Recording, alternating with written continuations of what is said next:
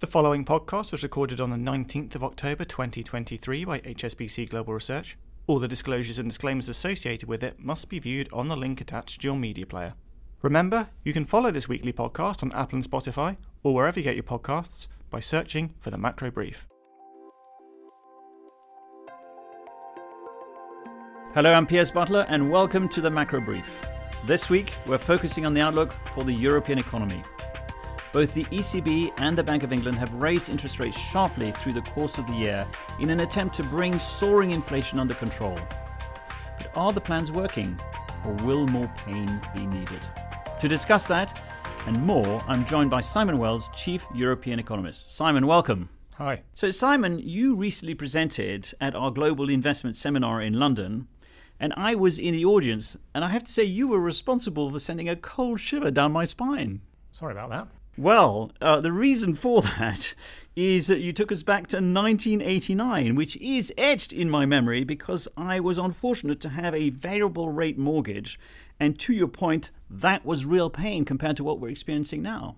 That's right. In, in October of 1989, the then UK Finance Minister John Major famously said that inflation had to go, and if policy wasn't hurting, it wasn't working. And at that point, UK policy rates had just hit 14.88%. So, yes, I can imagine you were feeling the pain. The point being, though, that UK inflation didn't fall until the second quarter of 1992 and the economy didn't return to growth after a long recession until the third quarter of 1993. So the point is that at the point John Major had started talking about pain, there was over two and a half years more of pain before inflation finally came down. But today is different, and one wonders whether that level of pain is going to be necessary. After all, you've just published your latest Eurozone inflation briefing, and that uh, highlights that inflation fell sharply in September, and you expect another big fall in October. That's right, but there's really two things going on in inflation. The first is uh, the impact of last year's big energy price rises dropping out. So, October really was the peak of energy prices last year. Now that's dropping out. We're seeing some very sharp falls in the annual rate of inflation, known as base effects. So, yes, but I think September and October really will be the biggest falls. After that, we're looking more at service sector inflation. That's stickier, that's higher and not coming down. And of course, part of the reason it's not coming down is because wage growth is quite high. And if you're a service sector firm, well, I don't know, two thirds of your cost base is labour costs, you're going to have to pass some of that on. And so inflation in an underlying sense is taking longer to come back down. Is that why uh, long term yields are still grinding higher? I think it's related. Again, there's a few things going on. But the first is the central banks have been telling us for some time that once rates reach their peak, uh, which we think they have, they're going to stay at those levels for a long period, precisely because of what I was just saying about that stickiness of inflation. I think a few months back, markets uh, thought perhaps interest rate cuts both in Europe and the US were going to come uh, quicker than the central banks were saying. And now they're pushing out those uh, expectations for rate cuts. And that's pushing up uh, longer term uh, yields. As another factor, of course, which is fiscal policy, is that past episodes of bringing down inflation have often been accompanied by fiscal tightness. And that is not what we're seeing at the moment. If anything, in Europe, we're still seeing a relatively loose fiscal policy. So the debate uh, really at the moment revolves around what are the central banks likely to do? Are they going to stay at the current high levels or is there a risk that they go higher? Well, we're sort of taking the central banks at their word, and against the backdrop of the economics, it does look like rates have to stay where they are uh, for some time. So, our central case is that the ECB doesn't cut until December of 2024. By that point, it should have some forecasts out to 2027, and inflation should have come down. So, it should have the confidence to do so. But in the near term, there is, of course, a risk that they have to raise again, depending on the incoming data. And going back to that conversation of pain that we started with, uh, policy rates in this cycle would peak a lot lower than they did uh, in the late 80s and early 90s, despite, if anything, inflation being higher. So the ECB meets on the 26th of October. What are we expecting? And if we're not expecting a lot of action on rates, is there any other actions that they're likely to take? Uh, well, good question. I think rates, it would be a big surprise if they changed rates. I think most of the ECB's governing council now seem in a mindset to talk about the duration of where rates are rather than necessarily the peak. But you're right in that the conversation may start shifting to other areas of policy, notably balance sheet policy. So at the moment, the ECB is still reinvesting the proceeds of maturing assets that it bought under its pandemic emergency facilities, and it may decide it wants to stop that reinvestment early. Or it may discuss fun, more fundamental framework changes to the way it implements um, monetary policy.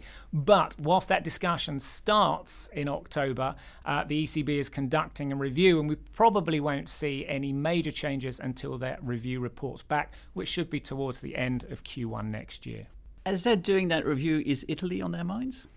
Well, Italy will certainly be on their minds, of course, because uh, the uh, bond spread has widened out quite a lot, and in absolute terms, the, the level of borrowing costs for Italy has risen uh, to, to pretty high levels, almost um, 5%. So, yes, they're always worried about fragmentation across areas of the Eurozone.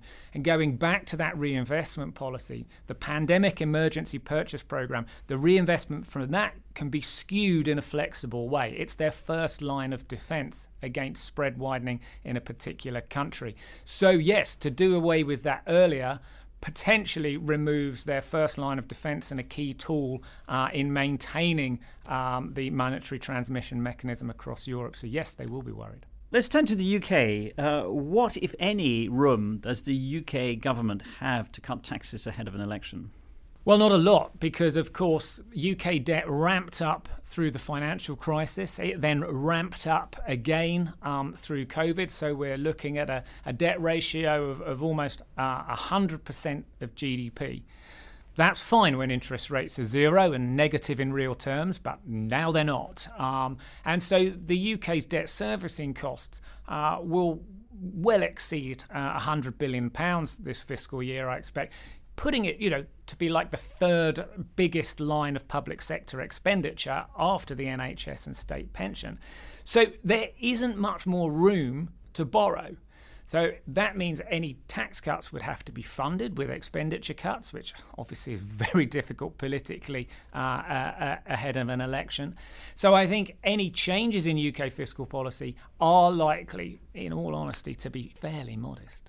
Now, I don't like finishing on a negative note, but do we have to accept, putting all of this together, that there is a risk of much more pain ahead or even delayed pain? I think there is a risk of both of those. As I said, it would be very unusual to get inflation back from double digits sustainably to target with what's still fairly historically low level of, of policy rates. But we have to look at the positives, which are the labour market has been remarkably strong we are past the worst in terms of the inflationary squeeze on incomes. So, uh, wage growth is now outpacing the rate of inflation, comfortably so in the UK. So, from a consumer's point of view, regarding their incomes, we might be past the worst. And once their incomes start to build in real terms, they have more spending power. So, we might just get inflation back without recession or a large rise in unemployment. Simon, thank you for ending on a positive note, and thank you for joining us today. Thank you. Let's wrap up the podcast with a few highlights from the rest of the global research team. China has published its GDP data for the third quarter, and it exceeded expectations, accelerating to 1.3% quarter on quarter or 4.9% year on year. The consumption led recovery continued to broaden out. Manufacturing activity picked up, but property investment showed a deeper contraction. Our China economics team expects the focus to turn towards longer term structural growth as the recovery steadies. Our metals and mining team has just published our latest metals quarterly. And that weakness in China's property market remains a concern, along with global economic uncertainty. Despite this, most metals prices have corrected, and our team think any supply shock or demand recovery could pose upside risks to spot prices. And finally, our industrials team have updated their proprietary HSBC Global CapEx monitor. 2023 has been another strong year of global capital expenditure growth at just under 9%. But Sean McLaughlin and Jonathan Day see that slowing next year to below 2%. Pockets of strength include software, airlines, and electricity, with building materials and construction the weakest. If you'd like to know more about that or any of the reports, please email askresearch at hsbc.com. So that's all from us. Don't forget to follow the podcast on Apple and Spotify or wherever you get your podcasts by searching for the Macro Brief. Thanks very much for listening. We'll be back next week.